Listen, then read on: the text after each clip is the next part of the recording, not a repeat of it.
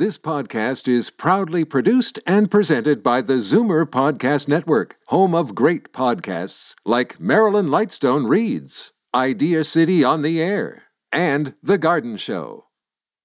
You're listening to an exclusive podcast of Fight Back on Zoomer Radio, heard weekdays from noon to one. You're listening to an exclusive podcast of Fight Back on Zoomer Radio, heard weekdays from noon to one. Fight Back with Libby Znaimer on Zoomer Radio. Welcome back. Later this afternoon, the federal and provincial finance ministers and Mayor John Tory will meet to discuss skyrocketing real estate prices in the GTA and what they can do to put the brakes on that. Most observers expect a foreign buyer's tax, even though, as John Tory points out, it is unclear how much of the market and these prices is being driven by foreigners. The mayor wants a tax on vacant properties, and there's been talk about new taxes on speculators. Are these measures a good idea? And could there be unforeseen consequences? We'd like to hear from you. The number's 416 360 0740, toll free 1 866 740 4740. Right now, let's go to Sal Guatieri, who is a director at BMO Capital Markets. Hi, Sal. Hi, Libby. How are you? I'm good. How are you? Fine. So, um, you know, this is an economic issue, but as always, politics is getting into it. Yeah, it's it's a, a difficult uh, uh, issue to solve. I can, I can see why policymakers have kind of dragged their heels in trying to resolve this issue because um, it's really hard to to tackle it uh, when you don't know exactly what's moving the market. What we do know is that there's not just one factor driving house prices in the Greater Toronto region and now the surrounding region, uh, there, there's many factors: uh, the supportive economy, uh, demographic demand from all the young people, the millennials moving into the area. There's, there's clearly an element of foreign wealth, largely through international migration to this region, and partly through investors as well. I mean, we have data from uh, the Toronto Real Estate Board that suggests about 5% of the resale transactions are from foreign investors. And in the new uh, condo market, uh, data from Urbanation suggests similarly about 5% of that market driven by foreign investors. And then there's just the, the, the, the restrained supply because of zoning laws and, and increasing regulations, resulting in uh, you know delayed building permits and rising construction costs. All of that's hammering the supply side. And now, what we believe um, is an element of either investment or speculation that might also be fueling some of these gains, uh, gains, you really see that if you look at the sales to new listings ratio in the Greater Toronto region. It's at a record high now. It's even higher than back in the late 80s when we knew the market was in a so-called bubble. And it's not just that demand is so strong; it's that people are afraid to, to put their house on the market because then they'll have to get involved in, in bidding wars to get into the, back into that's, the market and live somewhere. So that's really constraining resale supply. Well, I, I remember, you know, back when when I was in the market, you know, the cardinal rule was no, no, no, no, no. You've got to sell your house before you buy one, and yeah. uh, it's the opposite now. You've got to buy one before you sell yeah. it exact opposite. And so there is an element of speculation there that's that's kind of driving the lack of supply, and that people expect prices to keep going up, so they're, they're they're worried about getting into the market, so they're just not selling their property, and that's just aggravating the price pressures.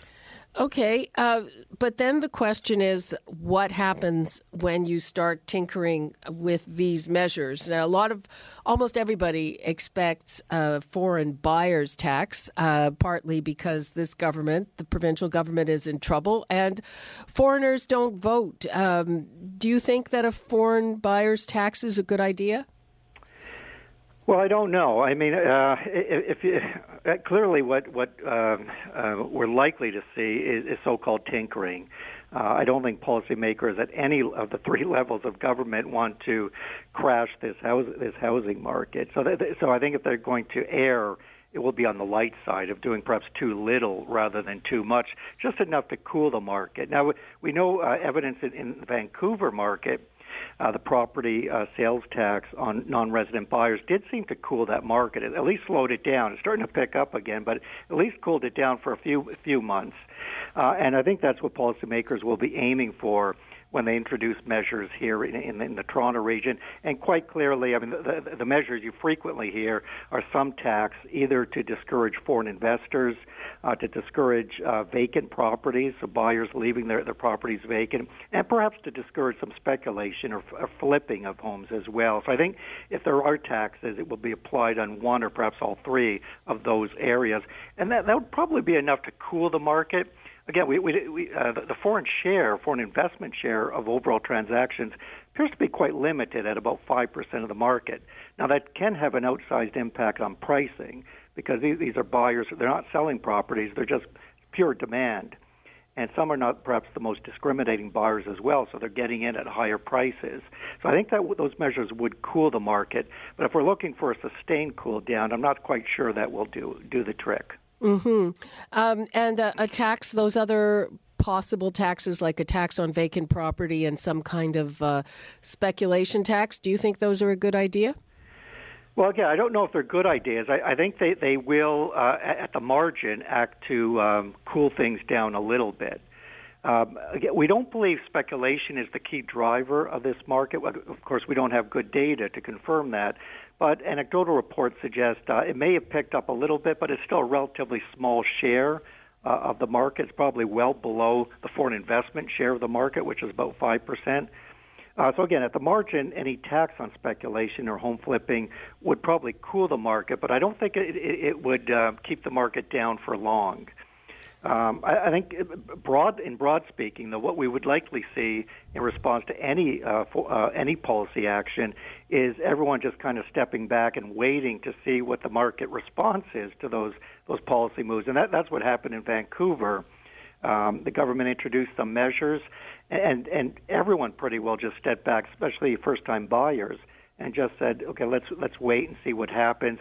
Now it looks like, given that the market has stabilized, they're coming back to the Vancouver market, and things are picking up again. Okay. Now the other big issue, especially here in Toronto, is uh, the lack of rental supply and the fact that rental prices are going way up, or some rental prices anyway, in the wake of this. Uh, should there be measures to arrest that, or is that playing with fire?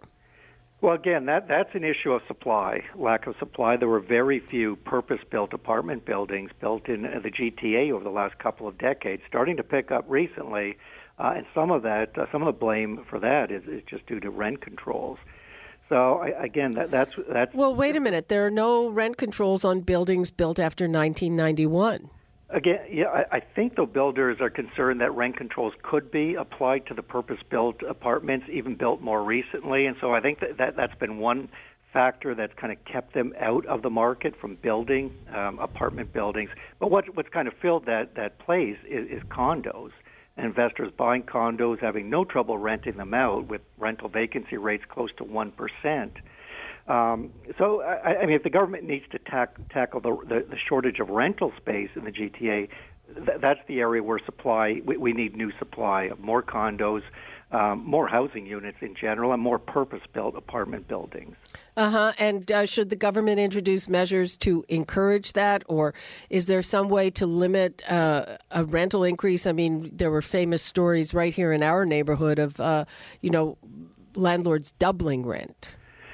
Uh, there's no doubt rents have gone up a lot in Toronto by one measure, I think 11% on a year over year basis in the resale market, uh, according to Urbanation. Uh, so that, that's a huge increase in rents, and it's reflecting just the very low rental vacancy rates of close to 1% for both the condos and the purpose built uh, apartments. Uh, so, what governments need to do, I'm not so sure restricting rent increases would do the trick because that's going to discourage investors from buying condos and renting them out will discourage builders from building apartments. So I'm not sure that's the way to tackle. What what you need to do is scale back regulations, somehow get builder costs down, open up more zonable lands, land for uh, for building uh, apartments and and condo uh, buildings. Okay, so let's. I think uh, that's what, what the government has to uh, has to attack. Okay, let's uh, take a call from Eddie in Oakville. Hi, Eddie. Hello there. How are you? Fine. How are you? Okay. Uh, I just want to talk about the um, the uh, the amount of bidding bidding wars and things like that that's uh, going on in um, well, pretty well all the GTA. Mm-hmm. Go ahead. Uh, also, there's a lot of uh, as everything else for the commodity, it's a profit. You know, somebody looks at it and they say, okay, we want to make as much much as we can. Uh, one thing is, my wife and I've been looking at different places, maybe to invest in, uh, rent out, or I'm also renovating stuff like that, so I can buy a place that's um, not it's maybe not being looked after. It's still got 70s uh, furniture and things like that, rugs and things like that. So that has to be uh, all taken apart and sorted out accordingly. Uh, there's there's people in the past two or three years. Uh, there's been 25 on some house, some places. There's been 25 different uh, offers being put in or bidding wars uh, this still has to be when you go to fix up a place. You still have to know what you're going to actually spend on it to actually buy it. Pay the lawyer's fees, pay the real estate. There's people there. A house that was uh, really, really badly sh- uh, in bad shape. They uh, it was rented before, and there's carpets and everything stunk. I mean, why do people want to do this to the uh, the biggest thing that they're going to purchase in their lifetime? Anyway, uh, those those same properties all done up would sell, sell at that time for two ninety nine. Oh. Uh, it was offered at two forty nine. Eighteen bids went in, and uh, it was uh, eventually sold at two ninety nine.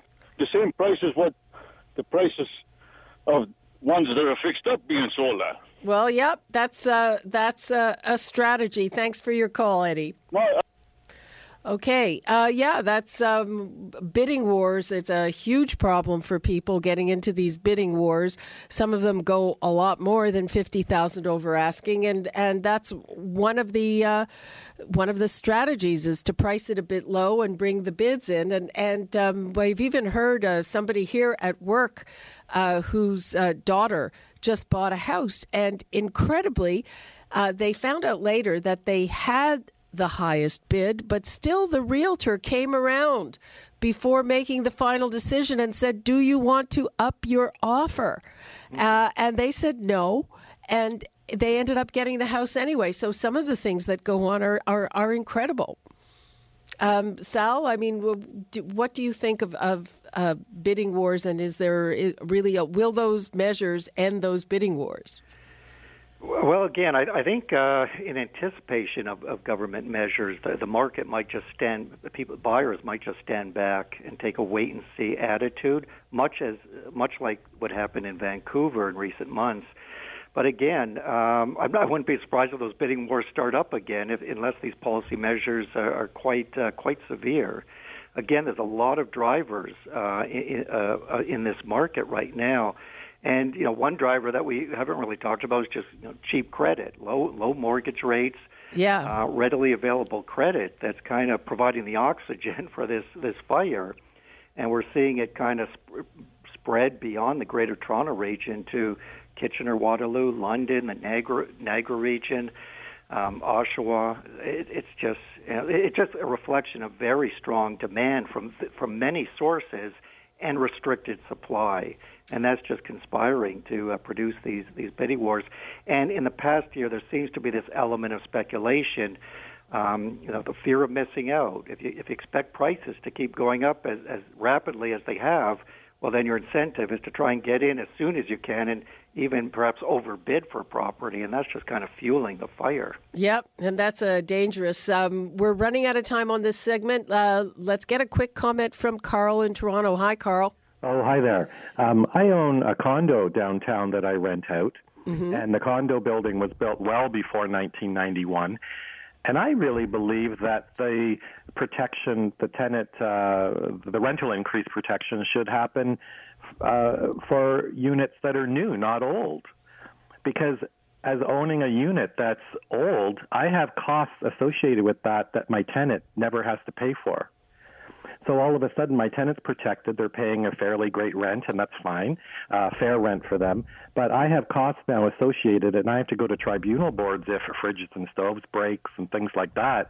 any place that's been built in the last 20 years is probably in pretty good shape, and the buyers would obviously know their their cost of running it in order to rent it out.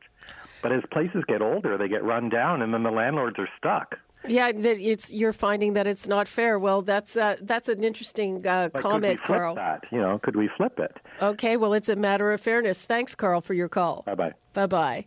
Okay, well, that's a, a whole other issue. Uh, Sal, we have to wrap things up here. Uh, what would you like to leave us with? Well, I guess the, the main point to uh, uh, to make is that there, there are so many factors driving the Toronto housing market. It's going to be very difficult, I believe, for policymakers to uh, really clamp down on this market. I think ultimately what will happen is just a lack of affordability. Uh, and perhaps at some point in our lifetimes, interest rates going up will cool the market. Um, but it may not uh, happen, it likely won't happen this year. Okay. Sal Guatieri from BMO Capital Markets, thank you so much for joining us. You're welcome. You're listening to an exclusive podcast of Fight Back on Zoomer Radio, heard weekdays from noon to one. You're listening to an exclusive podcast of Fight Back on Zoomer Radio, heard weekdays from noon to one. You're listening to an exclusive podcast of Fight Back on Zoomer Radio, heard weekdays from noon to one. This podcast is proudly produced and presented by the Zoomer Podcast Network, home of great podcasts like Marilyn Lightstone Reads, Idea City on the Air, and The Garden Show.